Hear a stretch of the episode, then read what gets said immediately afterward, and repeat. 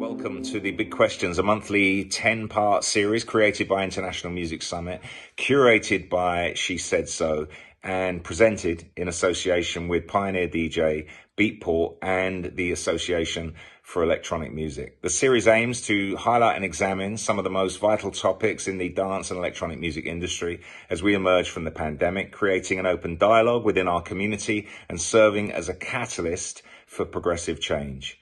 We start the series on the subject of coexisting with COVID, examining how the electronic music industry can sustainably build and continue to thrive as the world returns to some semblance of normality after 18 months of living with the pandemic. Share your thoughts and join the conversation in the comments section.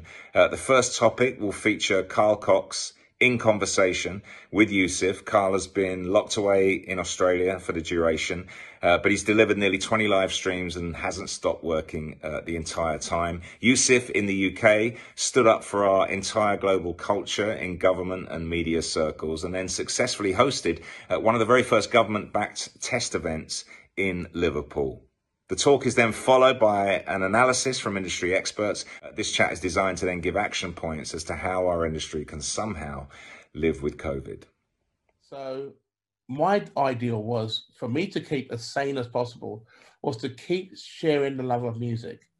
And as you know yourself, you you was you came to my shows many times, yeah. and and and you know you was always sharing the love, telling people you need to check out my show. It was always it. funny because of the, the hip hop and and and some of the rare groove records, funk, you know, all these tracks I was pulling out. It freaked people out because a lot of people only thought I'll just play techno music and I and I and I DJ in Ibiza.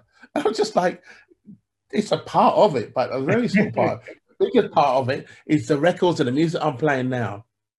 And it was great to be able to share that. And and and even like, you know, the now generation, were also very uh, pleased to understand me a little bit more of who I am and and what got me through a lot of, of the time that I had here in this pandemic and still doing it actually is is based on you know me being a human being about you know things that I like and I you know and and, and discover so my cooking skills my mm-hmm. uh, vegetable garden all this sort of stuff I mean if I can do this so can you and you and anyone else that chooses to do it if you if you don't do it, and then that's up to you. That's that's a decision that you've made. But I've never had the time to do hardly any of this stuff. And now that I have time to do this stuff, I'm having fun with it in the end of the day, just to get me by on a day to day basis. I didn't want to sit there and watch Netflix and just eat crisps all day. Um, that for me was not what I wanted to do. I kept, kept, kept I was kept connected with my family and friends, um, and and you know, just kept on it was fantastic to, to, to, to see you you know, because obviously I know you really, really well, and I've, you know, I've known you for like a long, long time. And you're right, what you described just then. You thrive on energy that's from other people. That's almost like your your fuel. So I think you're you've been so used to connecting with people on such a uh, you know effervescent level on every gig that you do. And you know i've seen what it's like for you even walking down the streets it's hard work. You know when you get you get do you remember that time when uh where was a it was in Sicily or something. When we walking down walking down by the beach and word spread that there's Carl Cox. But the, the point the, the, point is, yeah, you know, during down um, the COVID scenario and you doing your um, final sets and the cooking and all that, and you, you, I, could, I could see it was just to kind of stay um, connected to people that you know obviously care about you. So it, it was good, and I personally like loved it. I think I tuned into the first the first 30 or 40. I didn't miss them. I loved it. Every I, I was there, you yeah. know. Um, you but yeah, man, it, yeah, it, was it was a privilege to listen to them, and I think um, it was it was like you say, it was an education for a lot of people. But you know, we we were we the people that care about you, we're, we're, we're thinking of you on a, on a kind of more kind of human level because you know being there in lockdown in Melbourne with I mean, I'm not too sure about how many people could come and see you. Of course, like Jumper and a few of your friends were in in and out, and all that. So it must have been quite quite difficult for you because the one thing I was going to mention during this is the whole pandemic as people have illustrated, was a real leveler. uh, you know, whether you're, you know, whoever up here or down there, everybody became human overnight, normal. And I think mm. for me, that is in its own weird way um, a real benefit of this, where people just became people again rather than kind of what they do. We had to just kind of get get through this kind of almost like war zone scenario and just do what we could to to to make um, make it make ends meet in, in the real world for for some and then kind of keep our mental health in check for others you know? So trying to kind of circumnavigate those two things for a lot was um it was it was serious. Still is. Yeah no no no 100% and and the thing is it's um you know and i mean people a lot of people think it's, it's easy for me because i had money. I mean this pandemic has nothing to do with money whatsoever it's all to do with uh, love and support for each other that gets us through everything. And you know, if if think, if people think that I'm a billionaire, right, DJ, you know, that just has money to squander around on all sorts of things, and I haven't DJ for 18 months, how much money do you think I've lost if that's the case? billions, right? billions and billions, which is not true. It's not true in, in that sense. I, you know, I, oh, I, I'm a self-employed DJ. If I don't work, I don't earn any money. So that's it. So I have to rein in whatever I was spending in, in before and to make sure that I have enough next egg to ride this out to get back to where we would like to be in the end of the day. And you're right, it is a leveler for sure. You know, there's no way that we can go back out and the same way that we that we left it and how it was left uh, years ago. We have to basically now be mindful of what we do next to get people back on that dance floor and and to happy to be back on that dance floor and to make sure that, that people know that that we are working uh, people. We this is what we do as our jobs as our as that in, you know in our lives.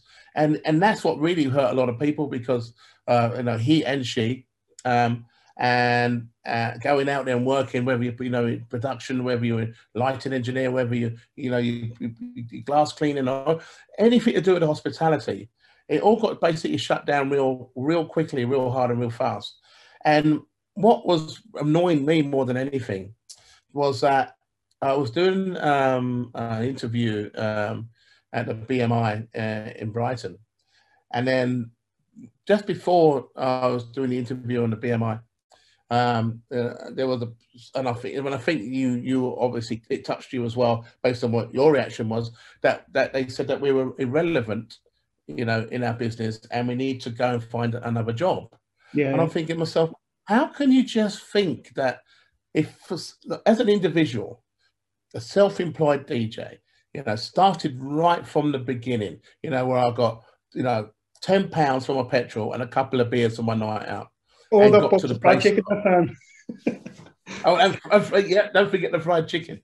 You know, that was the bonus. You know what I mean? We got the fried chicken and then you work that hard to get to that point in your life and then to be told that you know what you're not going to get back to your your industry anymore because it doesn't exist and you have to find another job i can do another job uh, no doubt about it i i can but why is the government telling me that i have to do it if the mm. government as far as i'm concerned with the amount of money that i paid in taxes they should have been subsidizing the industry in, in, in the way that we have been subsidizing with the, with the amount of tax that we paid over the years. And, and, and you know, Absolutely. anyone can see that, that, you know, we work hard and we pay our taxes, you know, and, and that's everyone across the board. Well, it, and for them to just wipe their hands of it and just to walk away was just incredible. So uh, I, that was the thing about what you was doing, what you what you've done with the government, and and to get them to understand that no, you can't walk away from us. It's impossible to do that.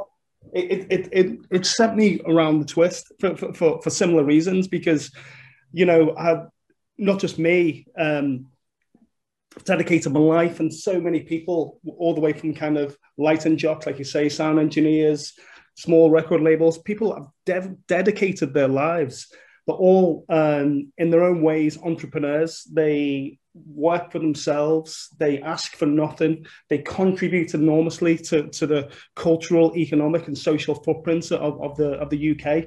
And I, I, just put this post out. I mean, I'm sure you read it on, on Instagram, and I was like, I don't like swearing too much, but I was like, fuck this.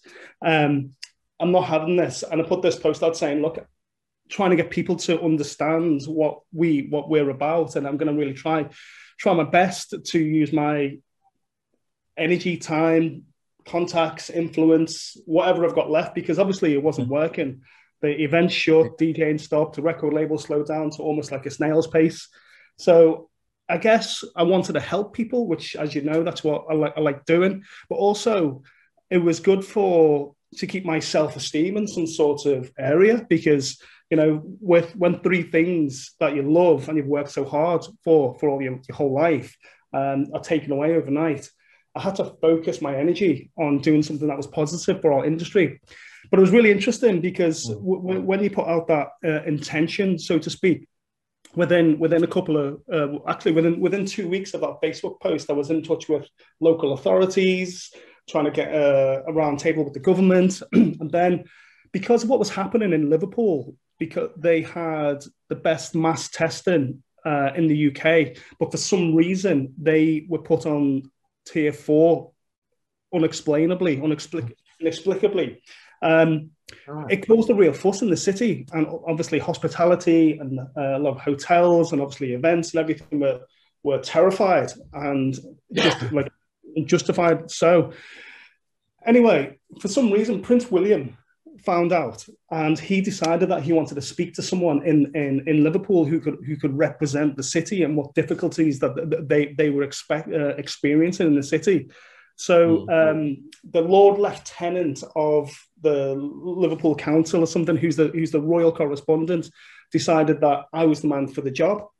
Um, so within within two weeks, I was having a, a, Zoom call with with Prince William, explaining the difficulties what the industry locally had experienced, uh, and myself with another girl called Natalie, who's a, in the hospitality in Liverpool, and it made a real difference. And it started this almost like crusade that I, that I went on from that point onwards to start to speak into, like obviously Prince William, who really helped, and that opened uh, doors to be able to go on these government roundtables with ministers um, to kind of speak up, speak up as being a voice for our industry. And it was one thing after another. So yeah. what happened simultaneously for that, and it probably leads nicely on, as I was kind of saying to the to local authorities and Liverpool, the local council, look, guys, surely there's got to be some sort of um, reopening events at some point because you know Liverpool has the best mass testing in in, in the country. Uh, we, we, it was incredible, you know, ahead of anywhere else in the UK. Uh, we have an amazing event, uh, a huge infrastructure that we can put on uh, huge events with high ceilings and ventilation. And obviously, we have an amazing production company, and they, they, they, all the dots were aligned. Can we do something locally? And they were like, no, no, no, no, it's not not possible, not possible, not possible. But then. Um, when the R rate dropped between one and 500, um, one and 500, um, it, um, we got the opportunity to, to do uh, an event in Liverpool and uh, we called it the first dance.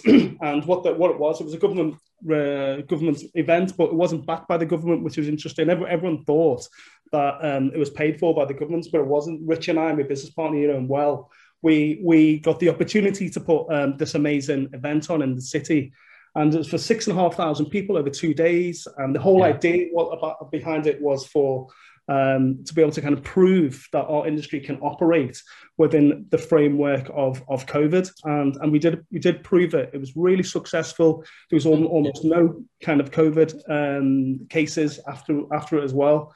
And it went on to yeah. get um, almost 7 billion um, engagements around the world. It was like the biggest news yeah. story in the world for two days, but it was really successful. Um, yeah. And I'd like to think that it, it, kind of helped the rest of the UK move beyond COVID. Yeah. Yeah, hundred percent. Now, before you before you carry on, you're gonna have to move your screen because you get you're losing quality oh, really shit. hard. Yeah, that's that's better. Sorry, mate. Yeah, um, I think it was uh, maybe the sun. sun there we go. Perfect. Yeah, I mean the thing is, I, I mean I was so proud to to to see that you know by what you have done, you know, and based on you know you know we were obviously speaking with, with each other while you know we were sitting in our houses in our rooms, this playing music, and you're sending messages um, to you know waking up the government, waking up um, um, the, uh, the local council, and showing people that what can be done if if it's done in a way that that everyone understands.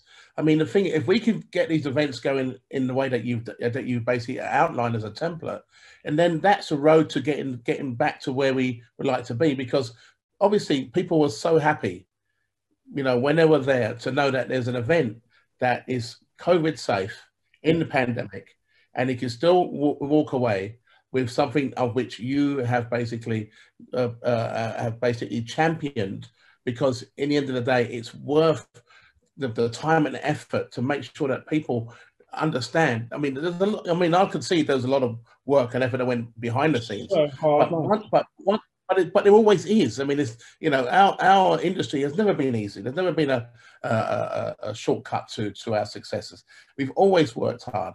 But, but this has made us even more mindful of of, of the power that we have in the end of the day. I mean, yes, I mean, as a single voice, um, we can try and move as, as, many mountains as possible. But together, we can move the earth more, almost based on it. That together we're stronger, mm. and that's what that's what you proved in the end of the day. Now I was kind of sad, you know, because I couldn't, you know, you, be there. You were top of the list. Be invited, you know, Carl. You know? I couldn't, I couldn't get there, you know. And I'm, I'm going, go on, go on, go on. And I'm watching the boys playing, and I had a yeah. tear in my eye, you know, when the, you know you're playing, you know, when we're free and and all that sort of stuff. And you know, if, if my spirit was there, then it was it was there. But it was fantastic to see what you what you achieved, and and at the end of the day, you, you need a night knighthood or something for creating yeah. that event. No, man, look, done it in that way. Like I say, just being able to do something that that was so significant for the industry that I'd like clearly love is enough. Mm. You know, I was like, yeah. look, man, that, that that that is something that um, myself and Richard and Sam and our production guy and Eddie or health and safety go between us. I'm really, really putting it away that it's a team effort. But also with the Ravers as well, you know, it was they contributed just as much as any of us by going jumping through the hoops. But one thing I did want to say was, um, even though selling the tickets and organising the event and getting the lateral flow tests and all that was, c- comparatively speaking, the easy part. Believe it or not, the hard part was every day we had to have this conversation at 4:30 p.m. It was me, Rich, my business partner, Sam, Eddie, health and safety, production, um, the scientists from central governments, the scientists from, from Liverpool, the councillors, everybody on the same call every day with today's rules and today's kind of like we have to kind of go this is today this is what we've got to do this is what we've got to adhere to. Then the next day this is today's rules this is what we've got to do. And it was impossible. It was like trying to deal with trying to hit a moving target on a spinning wheel in the dark every day while trying to do everything else while also you know dealing with a small portion of comparatively speaking negative like uh, COVID deniers and stuff like that online. Um, it was really, you know, as it happens, it turned out to be a grain of sand on a beach. You know, it was like yeah. 10, 20,000, but 8 yeah, yeah. billion, whatever it was. It's irrelevant. It's unpleasant, you know, because I know my intent. My intention intention is to just get through this, do something yeah. that was for, for, for other people. But like you say, man, it was amazing. It was literally, yeah. there's no doubt about it. It was my career highlight. No yes. doubt about it at all. So, yeah. What, what, you know, so there was that, and it was it was just fantastic. And like I say, hopefully, um, it's helped in some way to to move us forward through all this, and even even from a self esteem point of view, for a lot of people, you know, like a hope point of view, to kind of think, okay, you know, I got so many messages of like, look, man, you, you know, th- this is the beginning of the end. And I, I guess it kind of was. And my first gig back is going to be at midnight tomorrow, believe it or not, in London. One, one minute past midnight to start, which is going to be the oh first gig. God. Yeah, the first really? gig tomorrow, yeah. And sold out. And so uh, I'm not wasting any time. but well, on, on, on, no, Cole, I, I do want to ask you one, one question. How, how do you feel about going back in, into venues. And obviously, tomorrow I'm going to be going back with no COVID restrictions, no masks, no lateral flow tests. And I know some clubs up and down the UK are um, implementing them, implementing them themselves. But mm. where, where, where do you kind of, how do you feel? Because I, am kind of, I'm, I'm, trying to trust the, the government's um, stance on things, but my, also my kind of feeling is there's so many cases today that we need to tread, tread carefully. So, plus, I need to get back to work for for multiple of reasons, like everybody else does. Um, yeah it's hard because all, all those things considered, what you do. It is, it is what you do. Uh, um, I, mean, you know, I, I, have a certain amount of uh, events to do here in the UK, and I'm, I'm, obviously meeting you at one of them as well, Shindy. Two of them, um, which is going to yeah, yeah, exactly two of them, which is yeah. which is fantastic. Um, it, it's it's it's hard, isn't it? Really, you know, you don't want to walk away from this. You don't want to let people down. You don't let yourself down. You don't want anyone hurt. You don't want um, to catch COVID. You don't want to spread it. You know, I mean, the thing is, if you actually have a, if you naturally have a, the flu or you're sneezing or whatever, and then you wouldn't really go to work. You know, you stay at home and you just go, you look after yourself, and then when you're well enough to go back out, then you do. But then if someone else is out there and they're coughing and sneezing, and, and you think that they shouldn't be there, and then do you tell them, do you wear a mask then go, you know, protect yourself?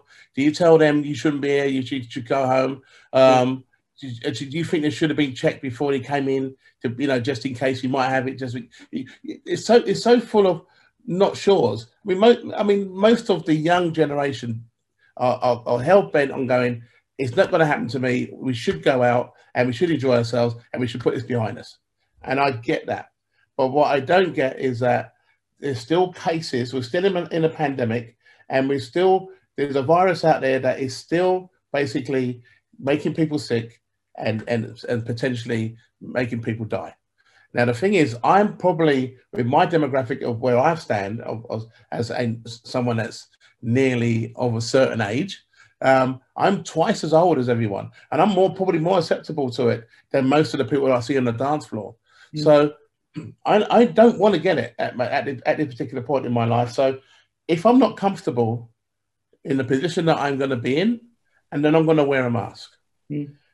I'm, I, I, you know, the clubs or the ven- or the venue's position of, of, of allowing people to come in without tests whatsoever, um, in some ways is rolling the dice a little bit because you just don't know who's who.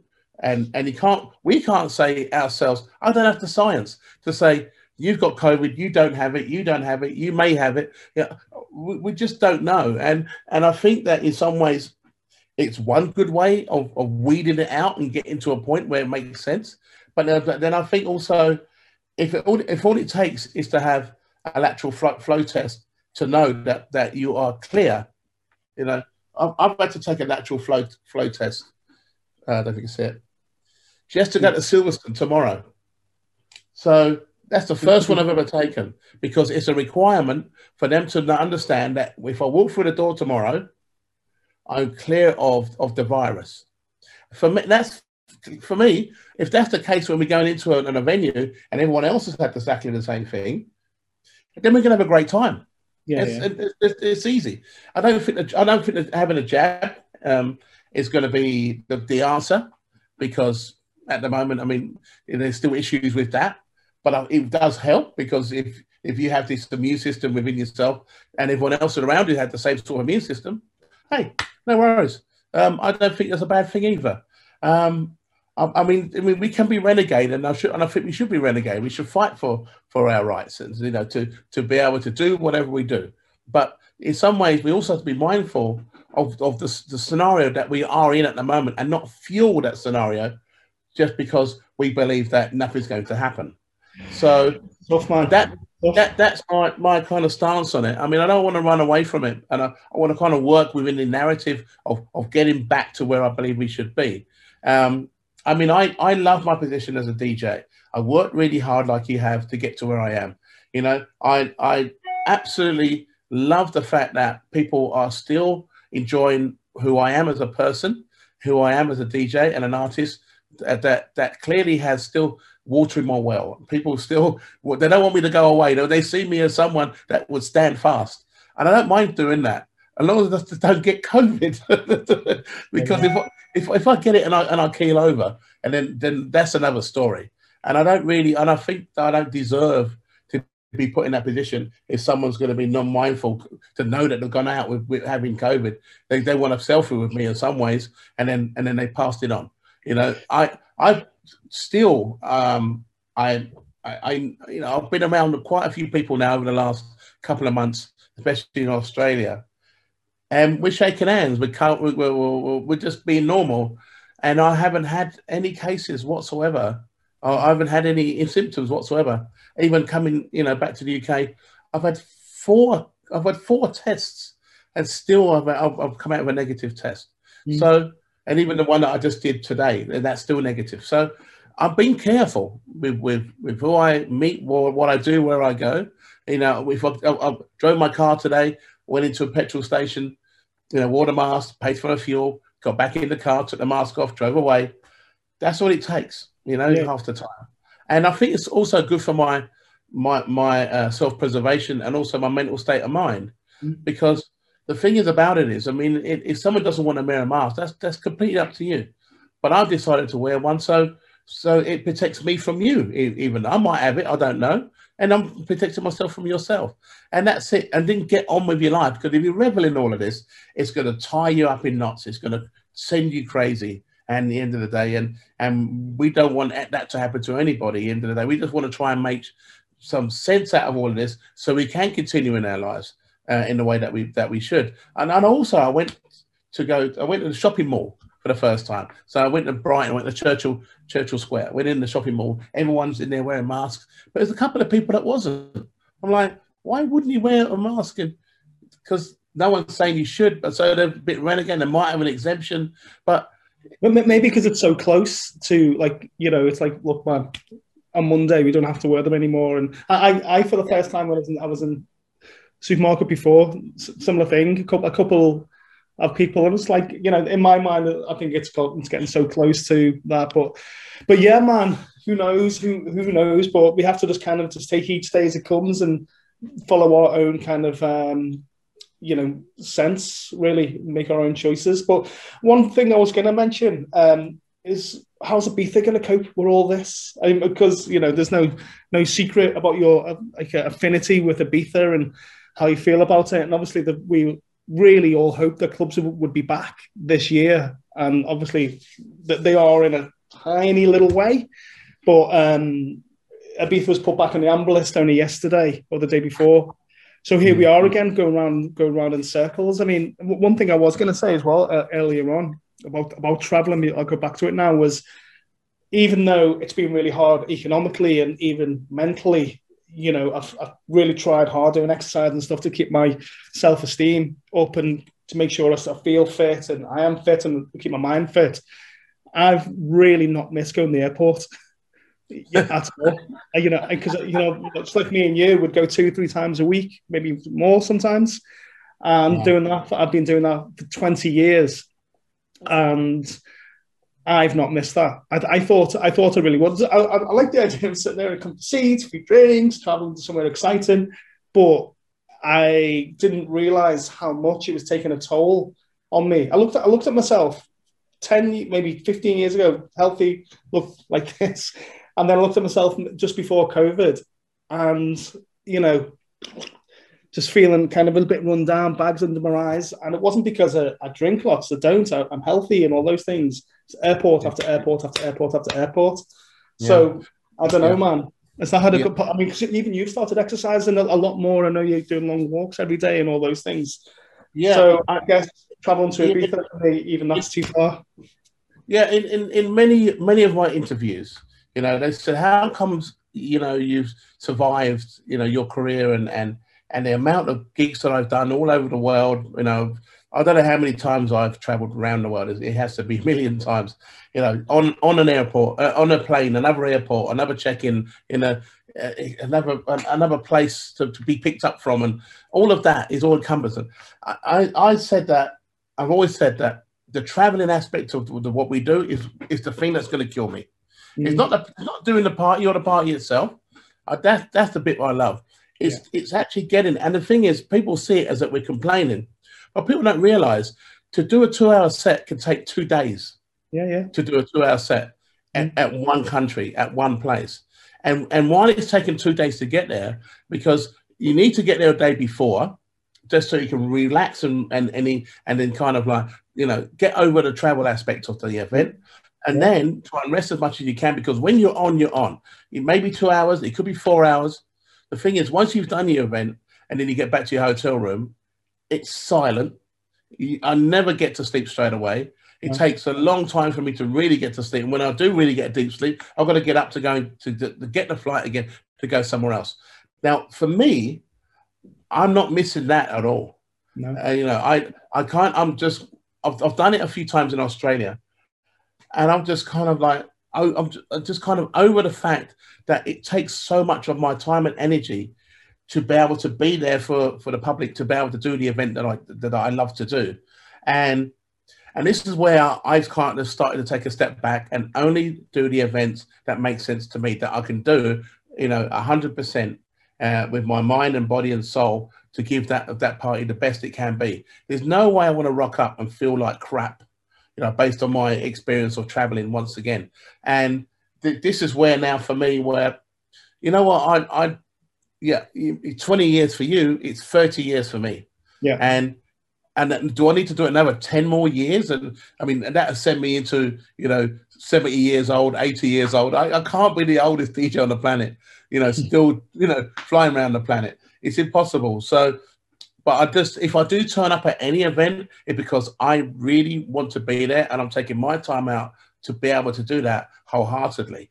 So, and I think a lot of DJs are also thinking the same. I see um, Sven Vath was having a, a little trouble, with, you know, being at certain events. Steve Lawler also the same. Uh, Dice the same.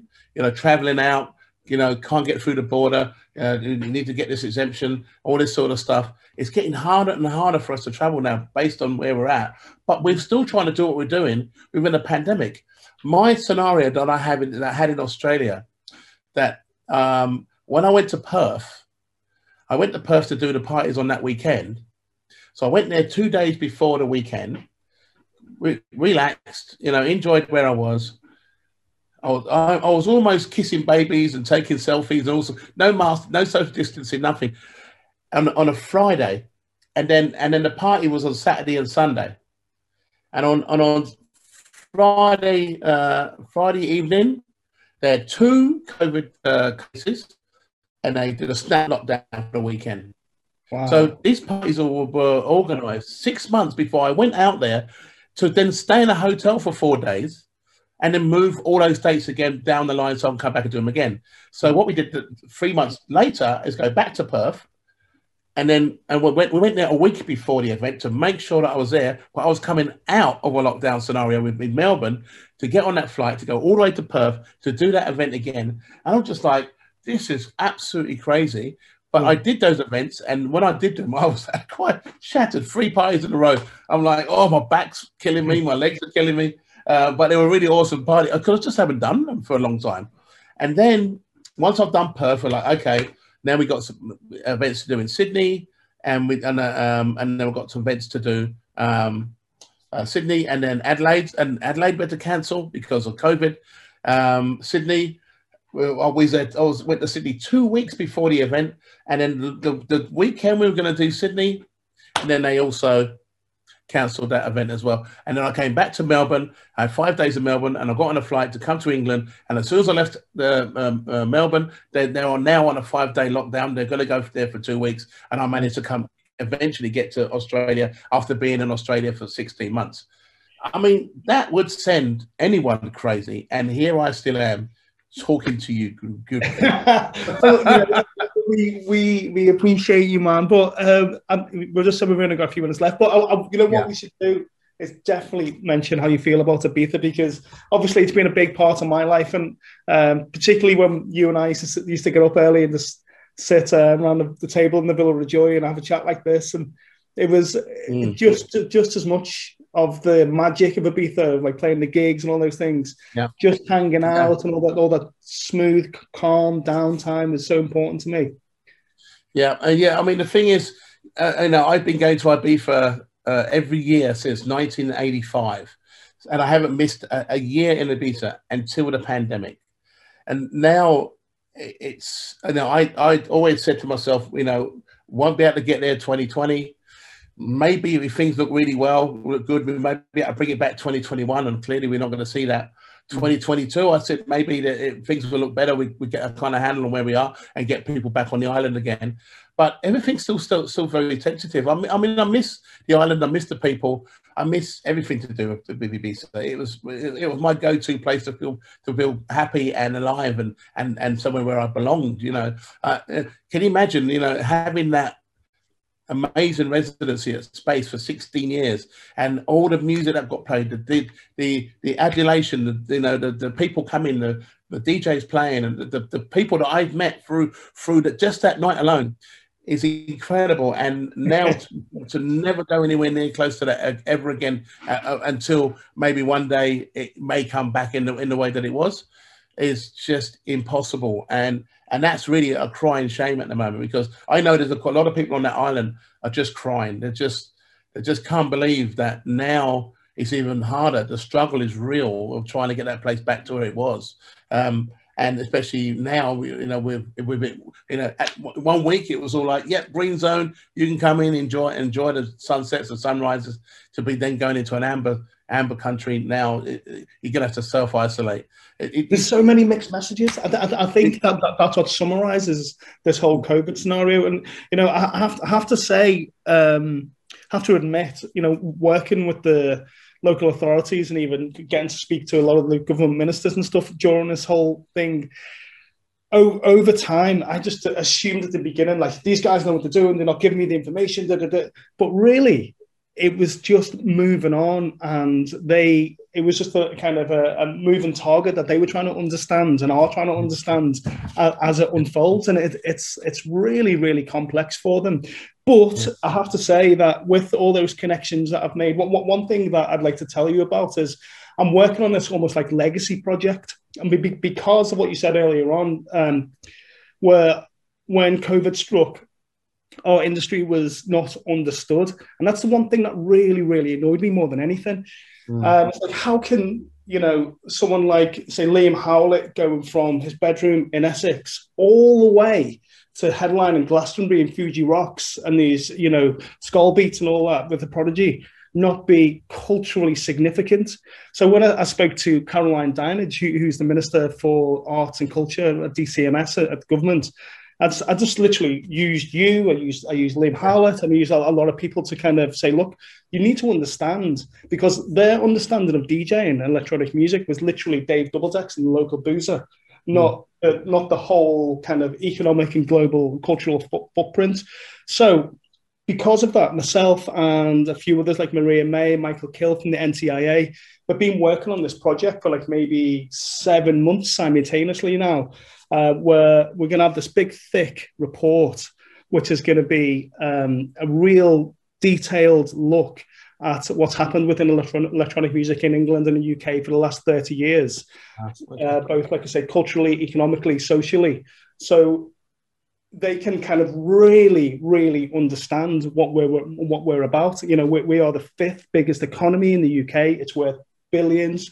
Culturally, um, it's it's it should be really um, overly represented and held and nurtured by the by the by the government, but but it just isn't at all. Mm. But that's changing. You know, I had, I had a meeting with them all only only last week um, just to kind of explain this again, and it was really interesting. At the top of the meeting, they were like, "Look," because I sent them this big RC email, kind of explaining about you know what needs what needs to be done.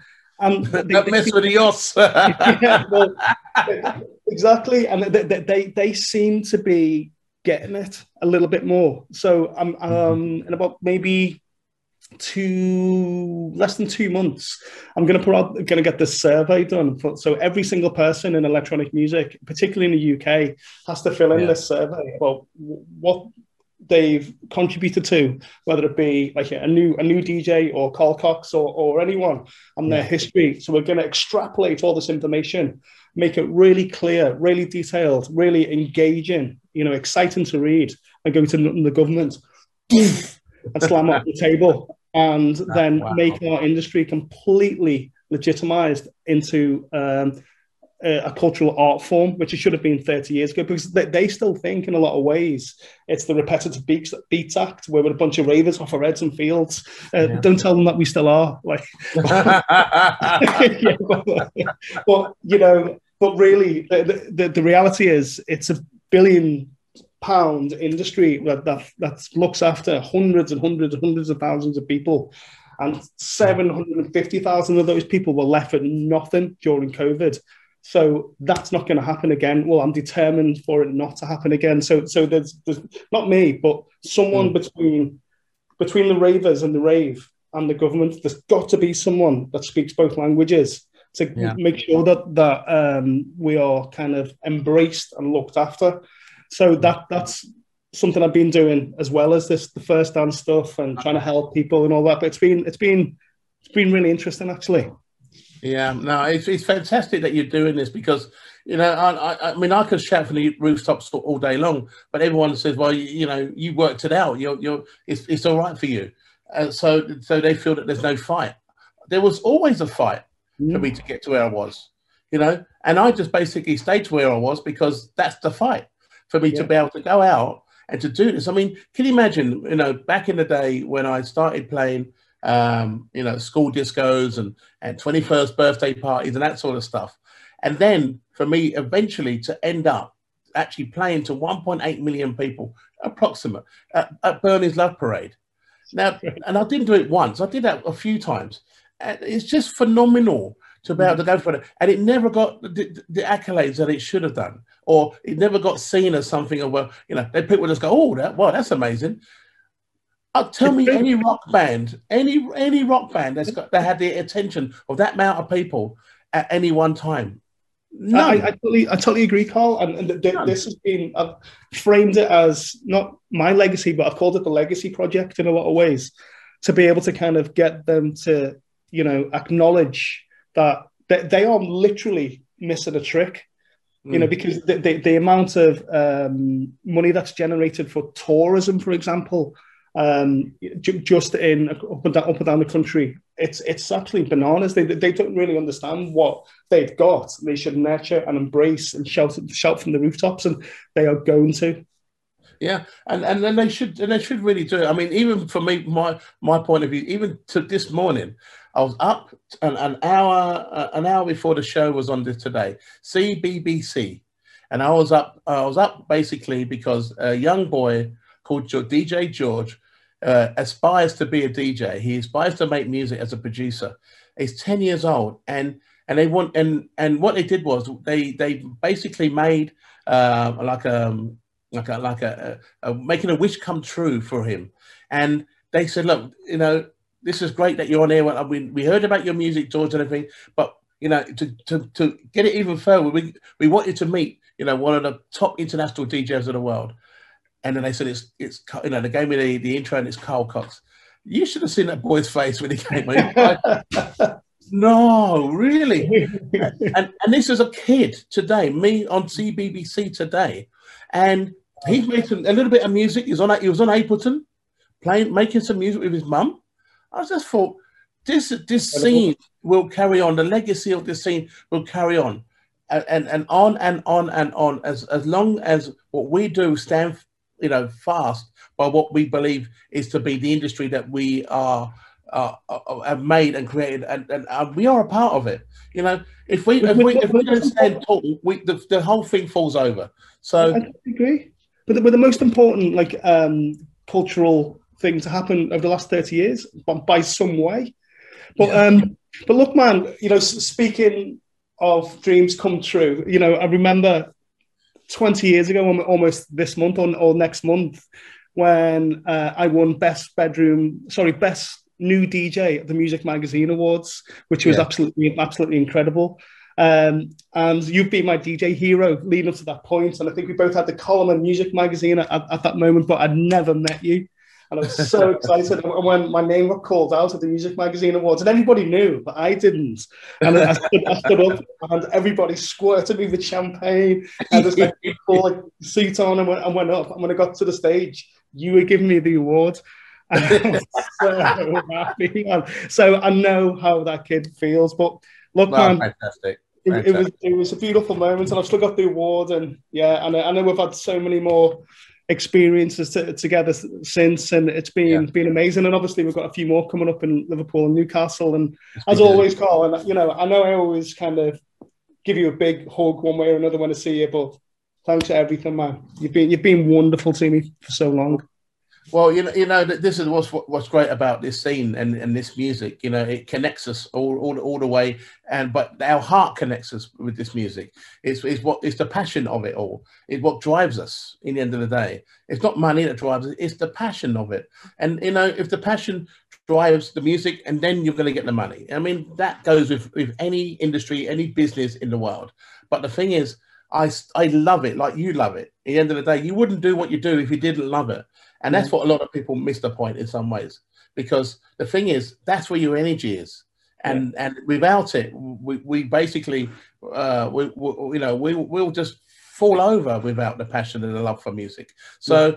you know, that's the thing about what you've done, is, which is absolutely amazing that you really pulled that off with all your heart and soul. And and I really am proud to know you. You know, at the end of the day, based on what you have had done and created, it, and you're still working at it. You know, you're still, you know, you're not over. It's not over yet. No, by a long way. Which is by brilliant. So, so I, I, well done, that man. Well, Foxy man, I think that's that's a great way to end. And like, I just wanted to say, it's been brilliant to chat, and I wish we were yeah. having a few beers around the table, but we will do soon, hopefully. We'll yeah. get there. We'll get there, mate. We will. Well, look, you know, welcome back to England, and uh, I'll see you in Liverpool and Newcastle in a few weeks. Excellent. Thanks, mate. Cheers, bro. Bye. I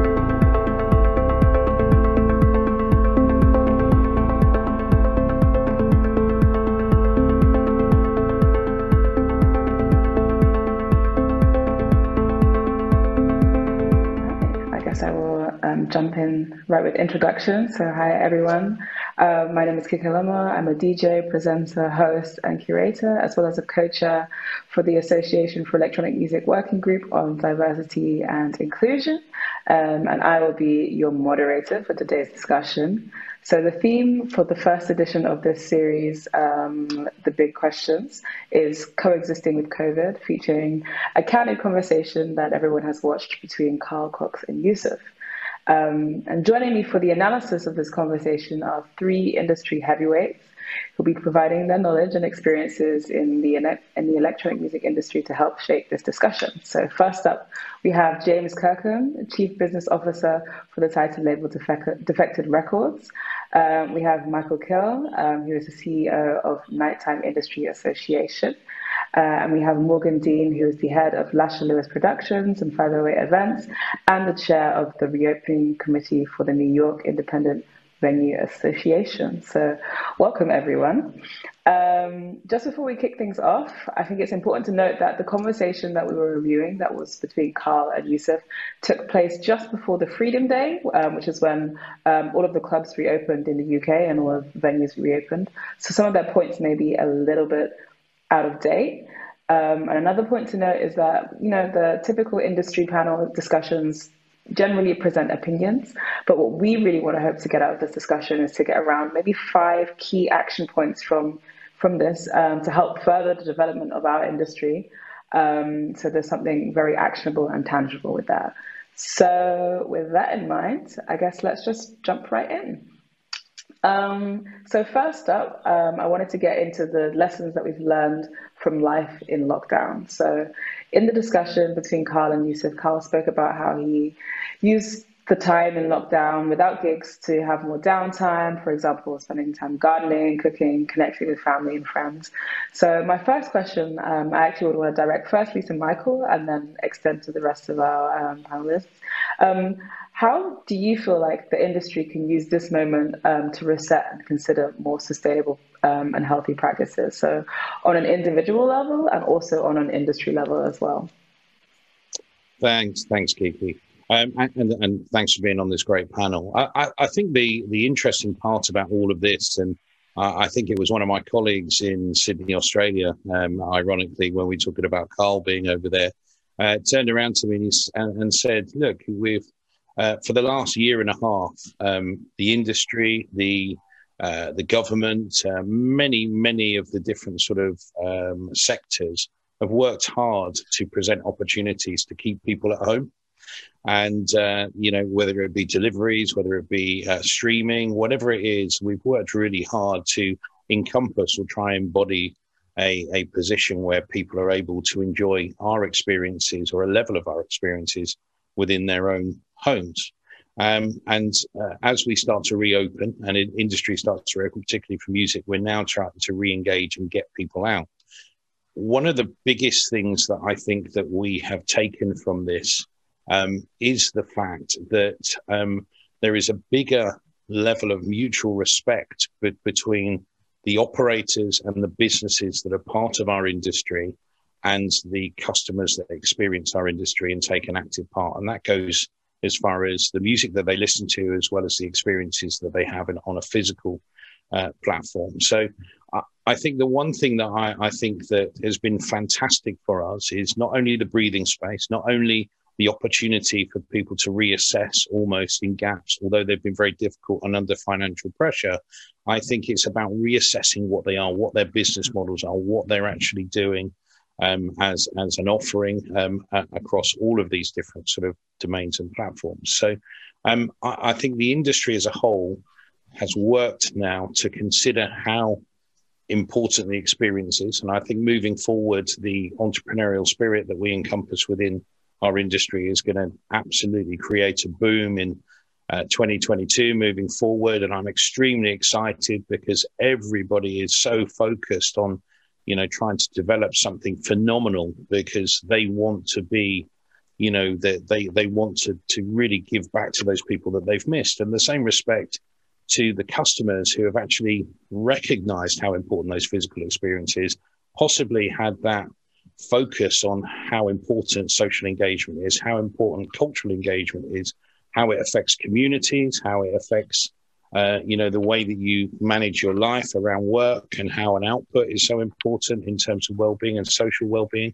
um, I, I, just think that the biggest thing that we've taken is not only the sense of community within our own personal domains and industry domains but also the the level of respect uh, and compassion between the customer and the industry as a whole. And and I think that that needs to make, be maintained, needs to be continued. Uh, the community element within our industry has to be maintained. It's something we've absolutely focused on, and, and James and I know Morgan have been part of sort of my community, and we've worked very hard together. But you know, the consumer more than anything has has just you know they they really understand and starting to get the fact that they have to be an active part in the personal responsibility that we need to harness to be able to move our industry forward so that we can sustain being open and live with COVID as we move forward. So I think there's this real mutual respect piece that we're going to gather amongst entrepreneurs that want to deliver something uh, exceptional leaving into 2022, but also the customers that really understand how important social engagement and social well-being is moving into 2022 as a collective part of this movement to deliver and be part of these experiences. Right, and, and as you as you just touch on social well-being, um, do you think there are any kind of practices, particularly around the themes of mental health and wellness in the music industry, that have typically not been so um, prominent in our discussions um, as an industry as a whole uh, up until recently? Do you think that um, the response to coronavirus and COVID 19 offers any opportunities to kind of develop those themes and look at our practices in, in those areas a little bit further as well. And I, I guess that's a question that goes for everyone.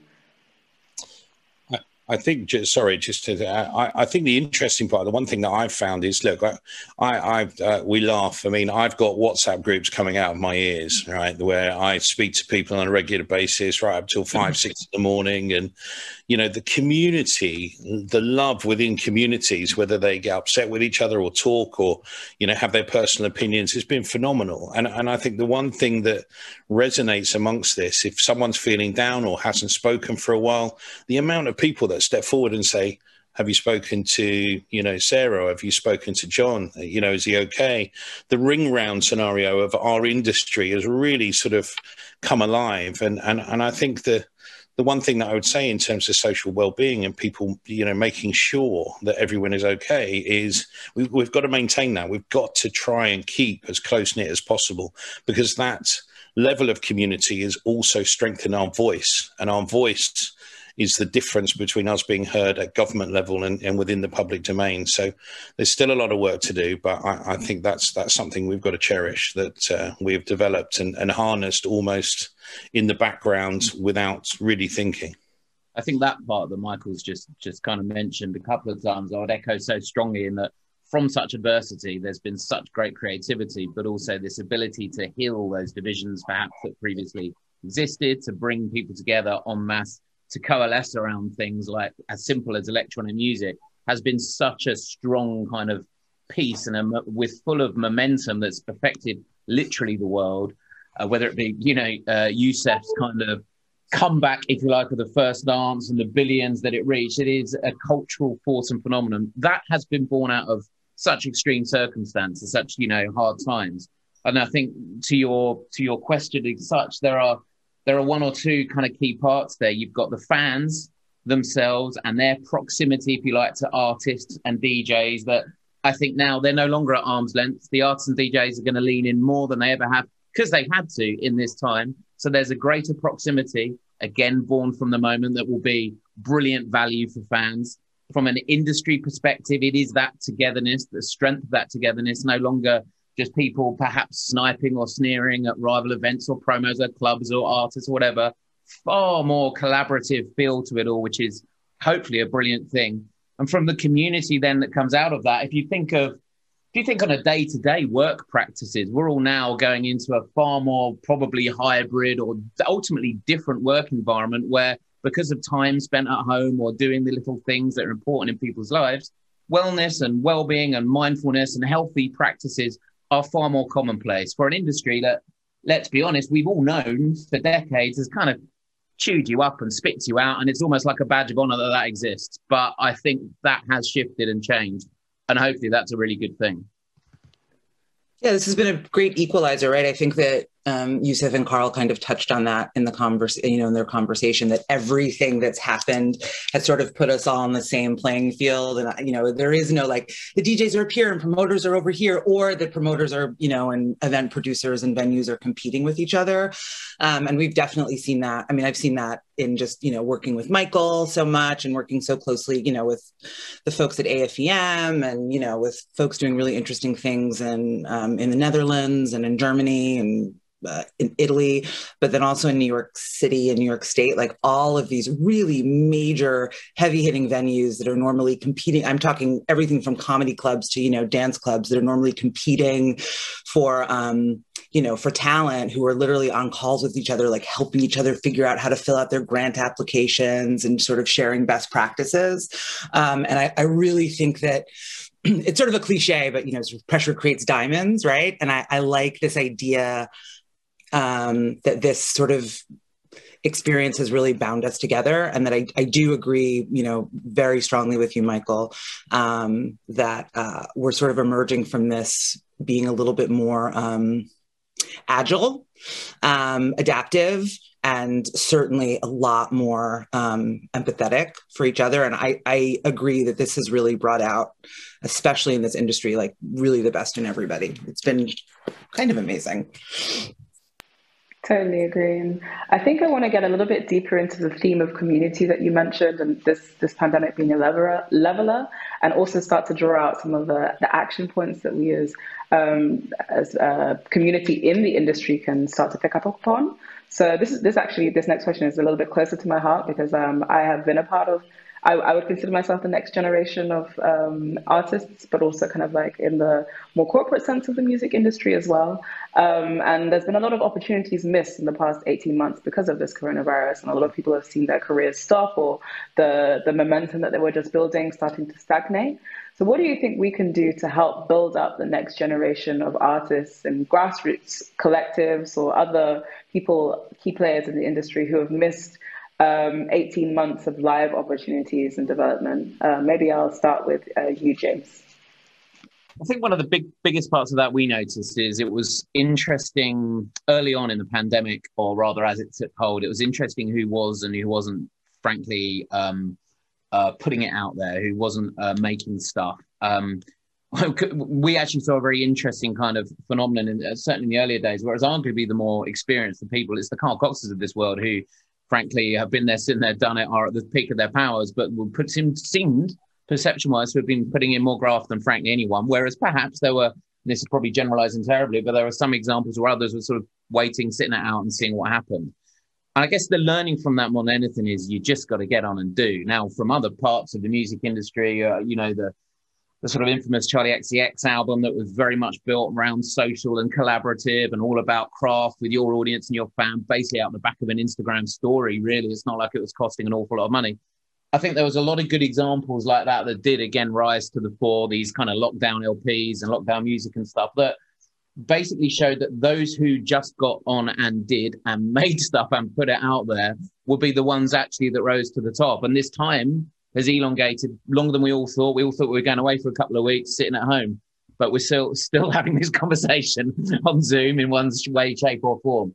What's important now, and I'm sure Michael and Morgan might speak even more eloquently on this, is that those young minds are facilitated and encouraged in the right way with the right level of possibilities and positivity infused in those conversations. So what I mean by that is we can't afford for label A&Rs to be frankly distant or or worse, um, you know, ignoring people when it actually is about really curating this next generation and really nurturing them. I was with a a really top end music producer the other day. It's actually a mate. Uh, it was outside of a work capacity, and he was just he was bemoaning the fact that there's A and R's that he was dealing with who simply aren't replying to this certain records and certain tracks and brilliant young artists, but they're just not getting that time from the brains that they're meant to be to be able to actually teach and tell them and show them the way. And I think more than anything, there needs to be a reset where stuff like that cannot be arrogantly like it used to be sort of 20 years ago now. It needs to be full leaning in. Let's go. Let's help. If you're fresh, if you've got ideas, let's get them out on the table, work out how we can bring them to life send you back and come back again with with what does work from a label perspective or from the musical genre perspective, but doing everything that we possibly can to nurture and grow because otherwise there won't be much, and it's a very stark, you know, horrid reality. And I I think the opposite, frankly. I think hopefully the proliferation of digital channels, the ease of the democratization, creativity, the ease with which we can all do and make stuff. We just need people to be encouraged to do so, to let those barriers not be deep, where they can come down to a studio and it's pretty easy to put some stuff together and just get it out there and get feedback from audience and be a part of something. So I think we all have a role and a job to play there to bring about that kind of impetus, if you like, to make sure that generation don't don't get starved of our attention. I think from an events, like through an events paradigm as opposed to a, you know, a label paradigm, I would say that, you know, I think while I certainly agree with you, James, that of course it's important for people to, you know, just do it. I also think that especially younger artists, new generation folks, and even like, you know, people who are just figuring out how to navigate the, you know, how do I go out? What is clubbing actually like? What are sort of the rules of the road here that um, you know, not everybody, if you're new, knew knew what to do, right? So Carl knew what to do because he's been doing it for a long time. But I think, you know, younger people didn't, newer people, you know, didn't. And I think you touched on a little bit by saying that, you know, folks who've been around for a little, you know, for a little longer aren't always perhaps as receptive as they should be.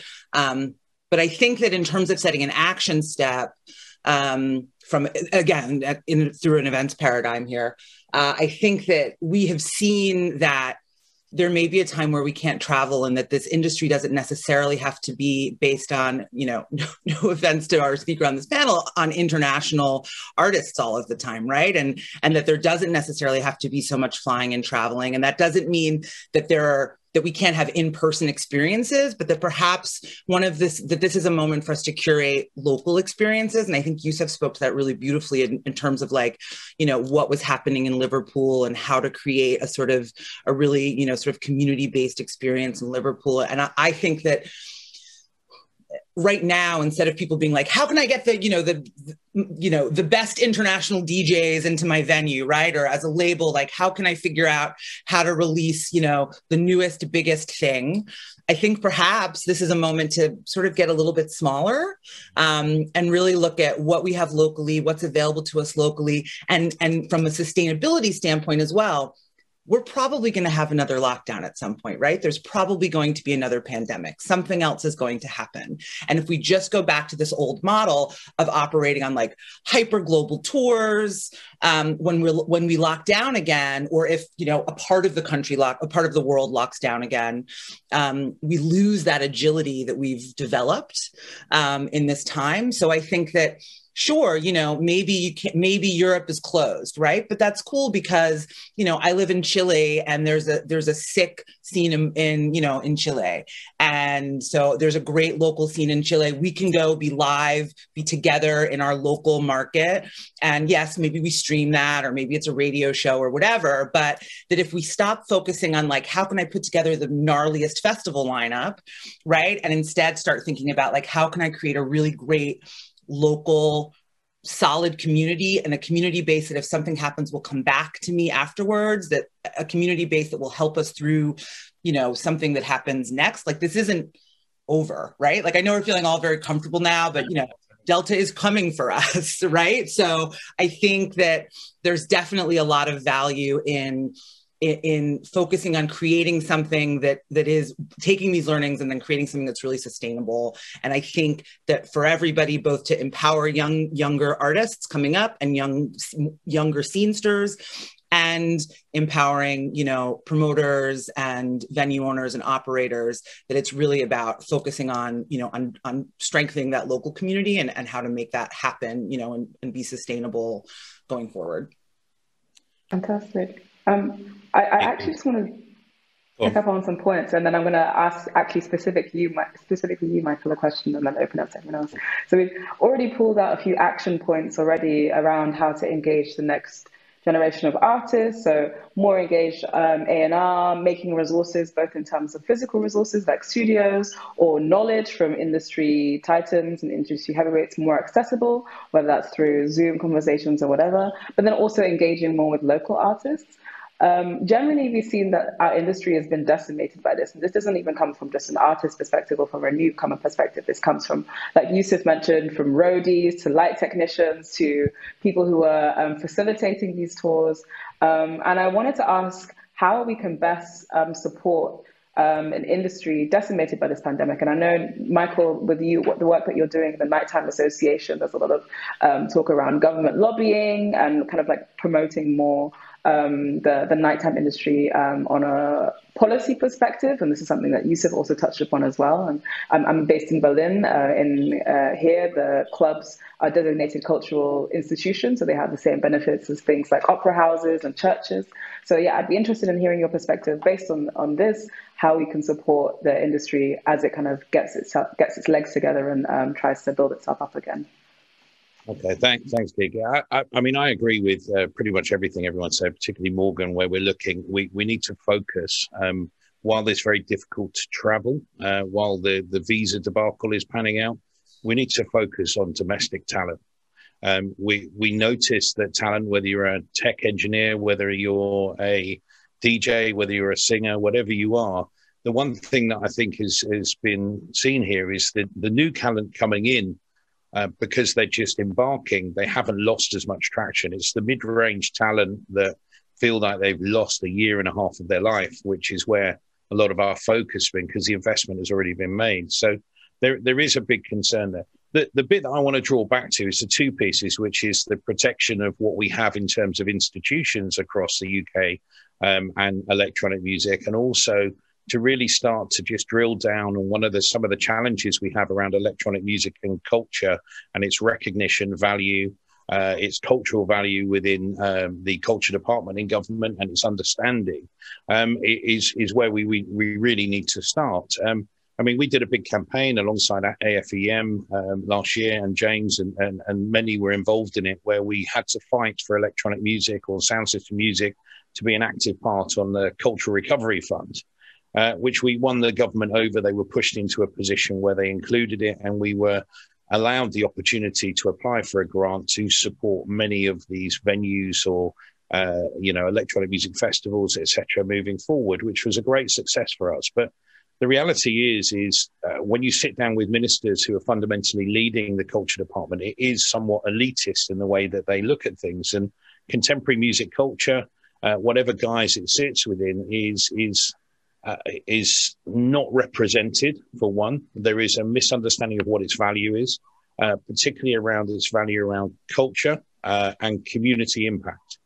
Um, and we have started quite a big movement alongside AFEM and, and, and some on the call, and, um, and including Yousef, where we are putting together quite a considered package with an under very clear understanding of exactly what electronic music is in terms of value. Um, and, and we talk about economic value at first, which is not an easy feat within our industry that takes you across publishing and uh, the conduit of nightclubs and venues and festivals, etc. But also to start digging down into the cultural value, the empowerment, what it actually gives people in terms of education. And then the other thing that's really important is is that community impact. The fact that kids on a corner can play electronic music through a mobile phone rap, speak, you know, over the top of it, and be creative. And the the important part that I find is with electronic music because it's so far-reaching and it it allows you know uh, not only kids but you know I, I, mean I've got people that have never made it above the line but have DJed forever in their bedroom and just love it to break loose and it's part of their social well-being to you know perform in front of 10 friends in a room and that's their sort of little caveat with a glass of wine and that's great to hear because that's really important as well but i think education wise if you think where we're drawing from whether it be funk rare groove jazz you know and you talk to uh, you, you see what Carl's talking about in terms of when he switches off and his garden patch, and then he's talking about funk, rare groove, jazz. I'm talking, you know, I'm thinking things like uh, shake and finger pop back in the day when Norman Jay was doing his thing, and you know, I used to live with a funk DJ, so you know, six o'clock in the morning was Bootsy Collins, all these sort of things. So for me, you know, I, I listened to things like Phi Life Cypher and all these very different UK hip hop, all the way through to US hip hop. So there are so many influences. But when you look at electronic music, it's uh, emphatically such an education platform for, particularly, and this is the important thing to understand, is for low income families low income families who don't possibly have the opportunity to get instruments. These kids can do things from their mobile phones. And whether drill or grime has born from that, that earthy grassroots position or develop them into something which is uh, a little bit more in terms of electronica is, is just really, really key and important. So the work that we're doing at the moment in terms of substantiating that position is vital. Uh, and it's something that we'll push on and you know we will share and want everyone to be an active part in.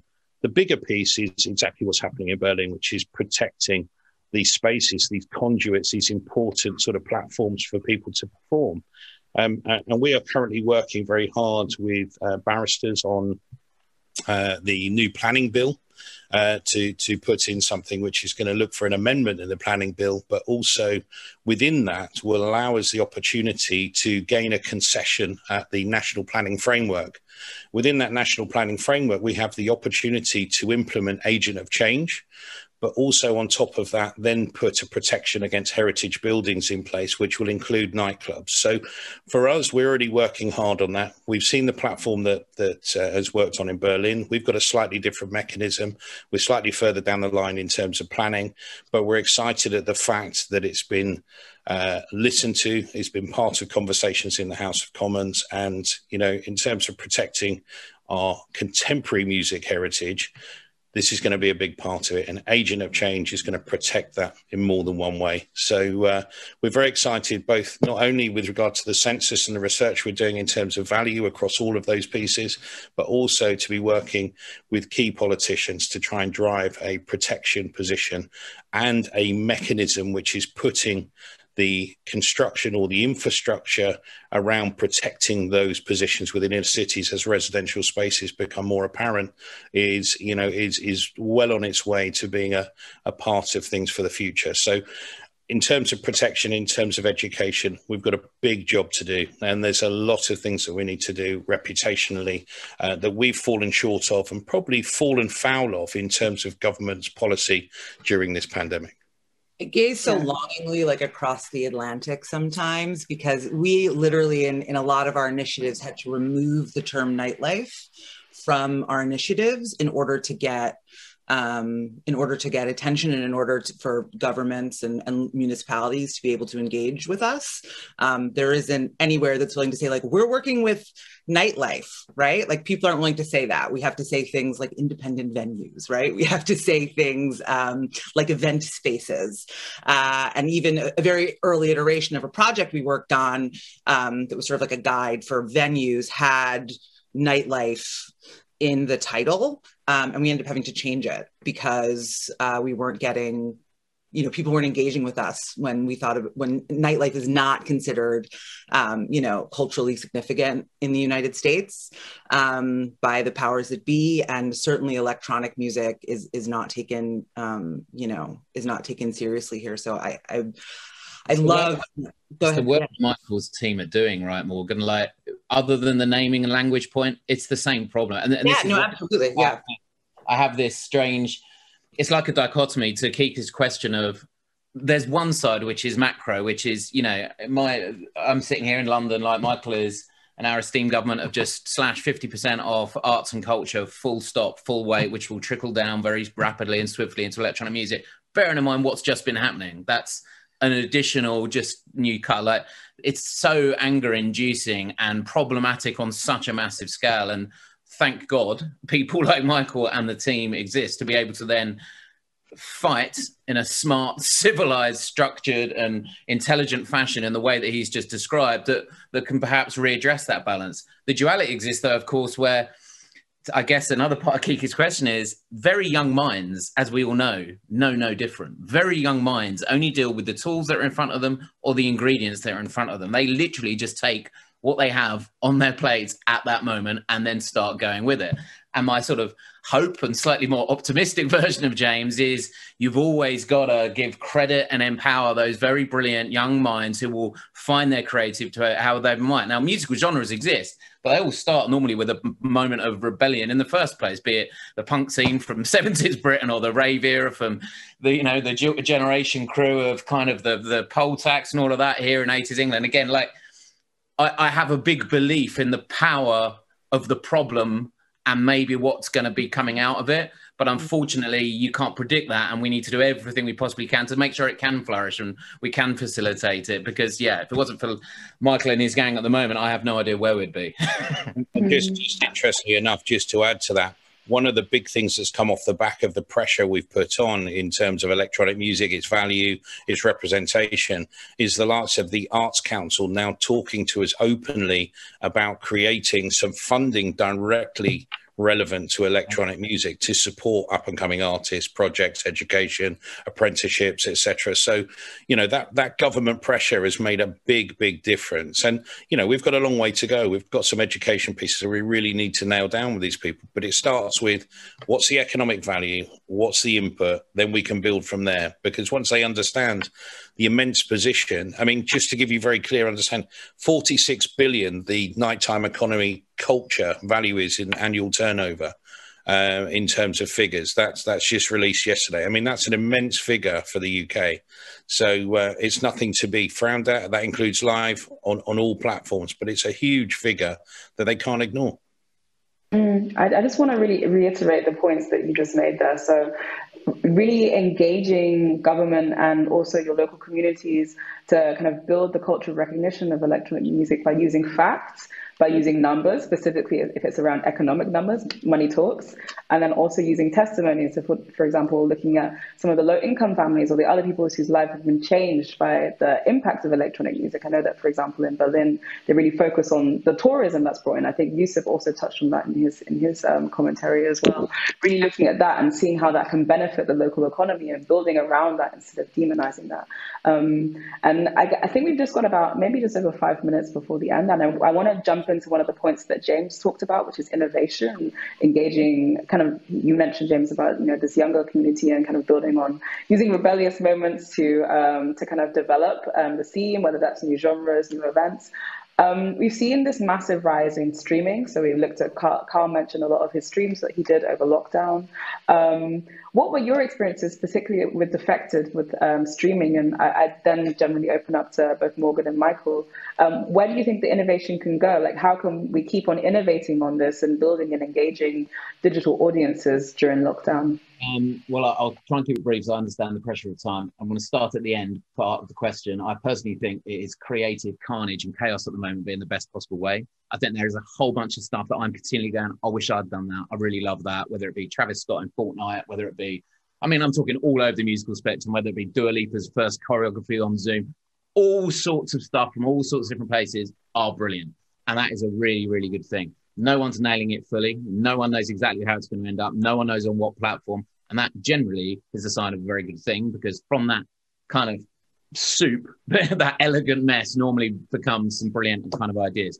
Our point, uh, where we did a virtual festival right at the start of the pandemic that then ran for a period of time and run raised an awful lot of money for COVID reliefs and stuff like that was less a point of rebellion that some of the young people will be showing and, and in their brilliant innovations and the natural way that they do stuff. It was much more about all we could do at that moment to bring people together.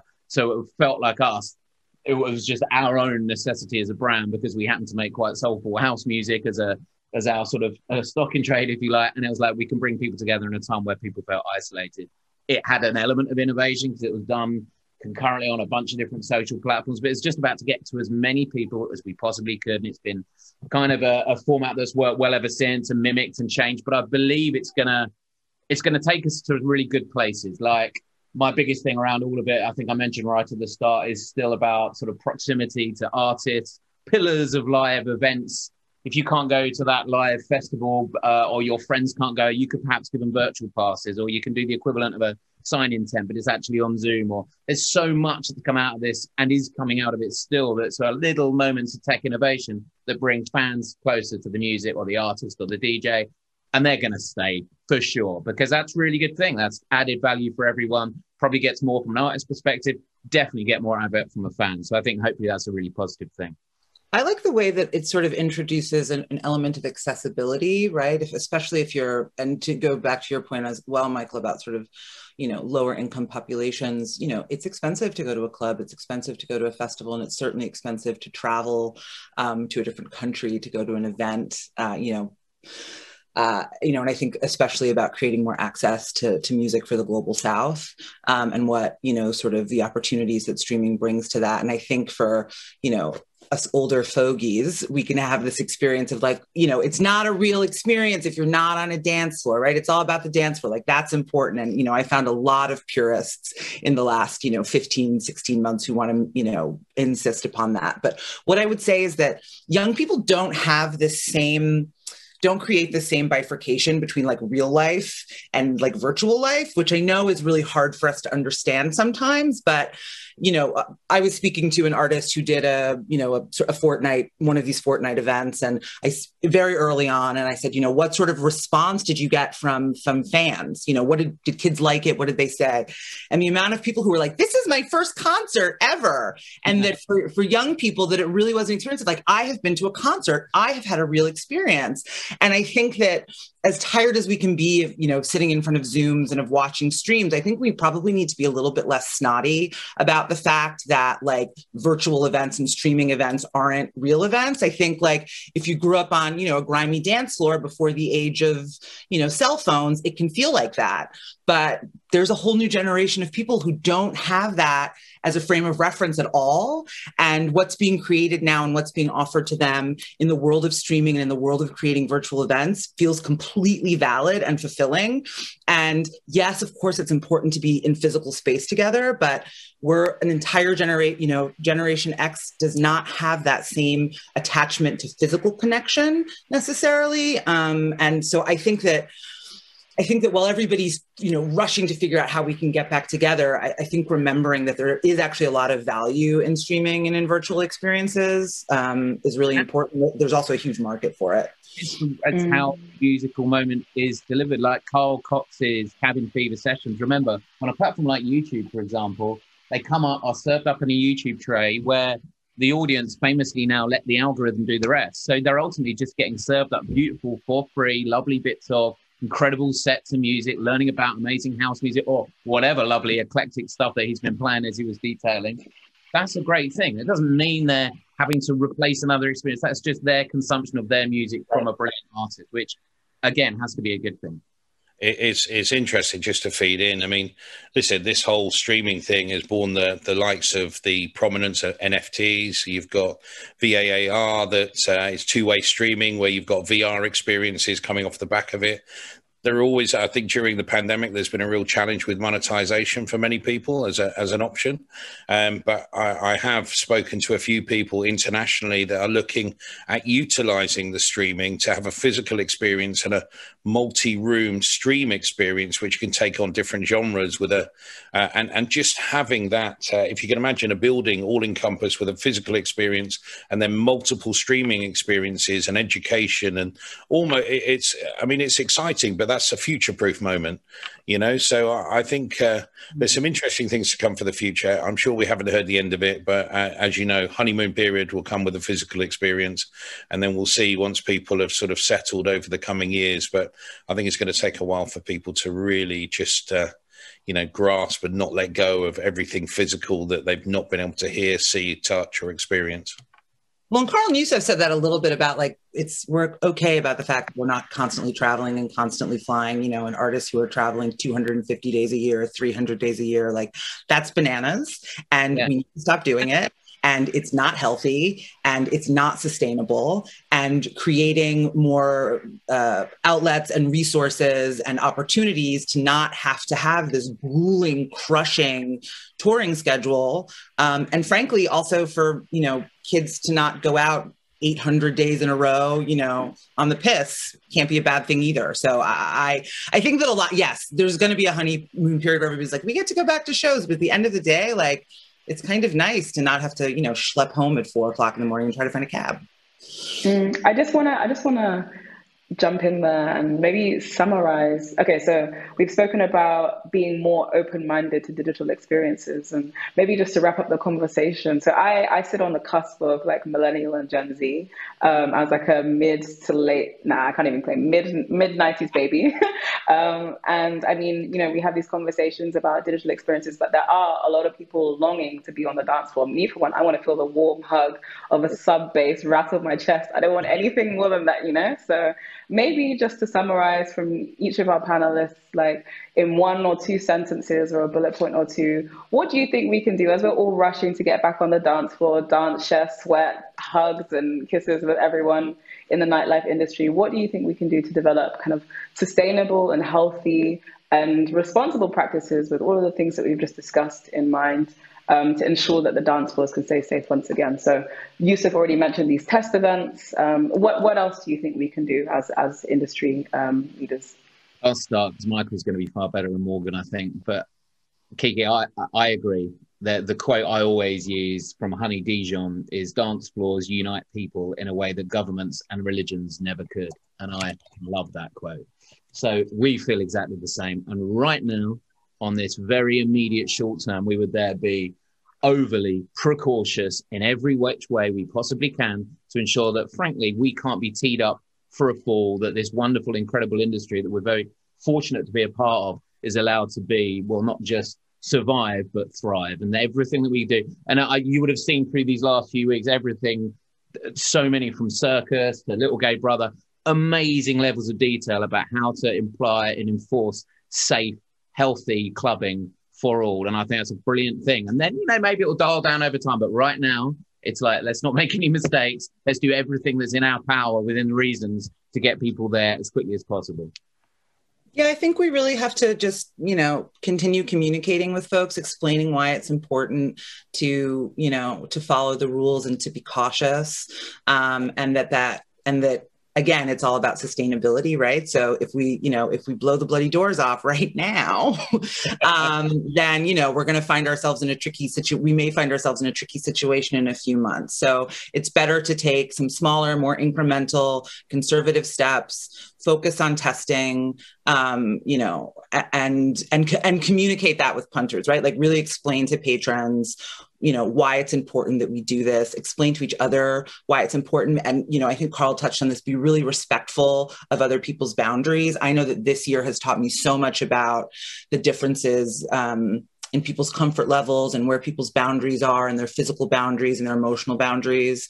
Um, and you know if if people want to wear masks, let them wear masks, right? If people want to be vac, you know, if people should be vaccinated, absolutely get vaccinated. Somebody doesn't want to be vaccinated, I think you're dumb, but you know, that's your right as a, you know, as an individual. Um, so I, I think that going forward, really focusing on these incremental steps, staying extremely, extremely kind, um, continuing to communicate um, as much as possible, really honestly about what our values as an industry are, what our individual boundaries as different event goers, producers, promoters, operators, um, and realizing that not all those things will be the same, but that we do need to operate within a certain realm of caution in order to be able to, to stay open in some capacity, and also so that people don't die, which is nice. Hi, Kiki. I, I, I, I, I just wanted to just say one statement, and it's from a 19 year old young lady who that I spoke to uh, uh, literally in the last few days uh, about uh, something around personal responsibility, and and the phrase resonates with me. She just said, "Take personal responsibility for the culture you are blessed with." Right, and and I think that resonates with everybody because whether you're a club manager, whether you're a artist, whether you're a DJ the government have a bigger problem with the way people behave and the way you manage yourself. So if you mm-hmm. take personal responsibility and understand how blessed you are to have contemporary culture, music culture in your life, then you'll protect it and you'll look after it ever so much more. Uh, and I think that's very resonating for a young lady of that age to come forward with that. And, and I'll keep that with me as I move forward. But I think it's something that really, really sort of just sets the tone for how we've got to move forward and protect each other, protect ourselves, and be responsible in the way that we move forward so that we can sustain this amazing industry. Fantastic. And that Really, really, really powerful quote. And I think that's a really fantastic way to, to end the discussion and the analysis. So I want to say thank you to our panelists, James, Morgan, and Michael, for lending your ear, your experiences, and your knowledge to this salient conversation. Um, thank you to everyone who's tuned in to the very first edition of the Big Questions of the International Music Summit. Um, and yeah, I hope you enjoyed. Um, stay safe, stay sane. Um, and yeah, until the next time. Thank you. Thank you. Thanks for tuning in to the Big Questions, created by International Music Summit, uh, curated in partnership with She Said So, and presented in association with Pioneer DJ Beatport and the Association for Electronic Music. We want to know which industry leaders and artists you want to hear from. Visit IMS's website to see the full list of topics and nominate your speaker choices. Uh, please tune in next month where industry leaders will be discussing the environment and sustainability in dance and electronic music. Uh, follow IMS on social media for the latest updates and thanks again for listening.